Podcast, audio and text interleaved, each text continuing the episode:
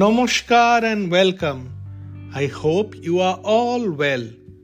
In my childhood, the state run television in India did not have many good programs, but people were generally happy with whatever they got. On the weekends, the TV telecasted films.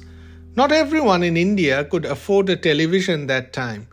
A few neighbors used to visit my grandmother's place to watch the film over the weekend.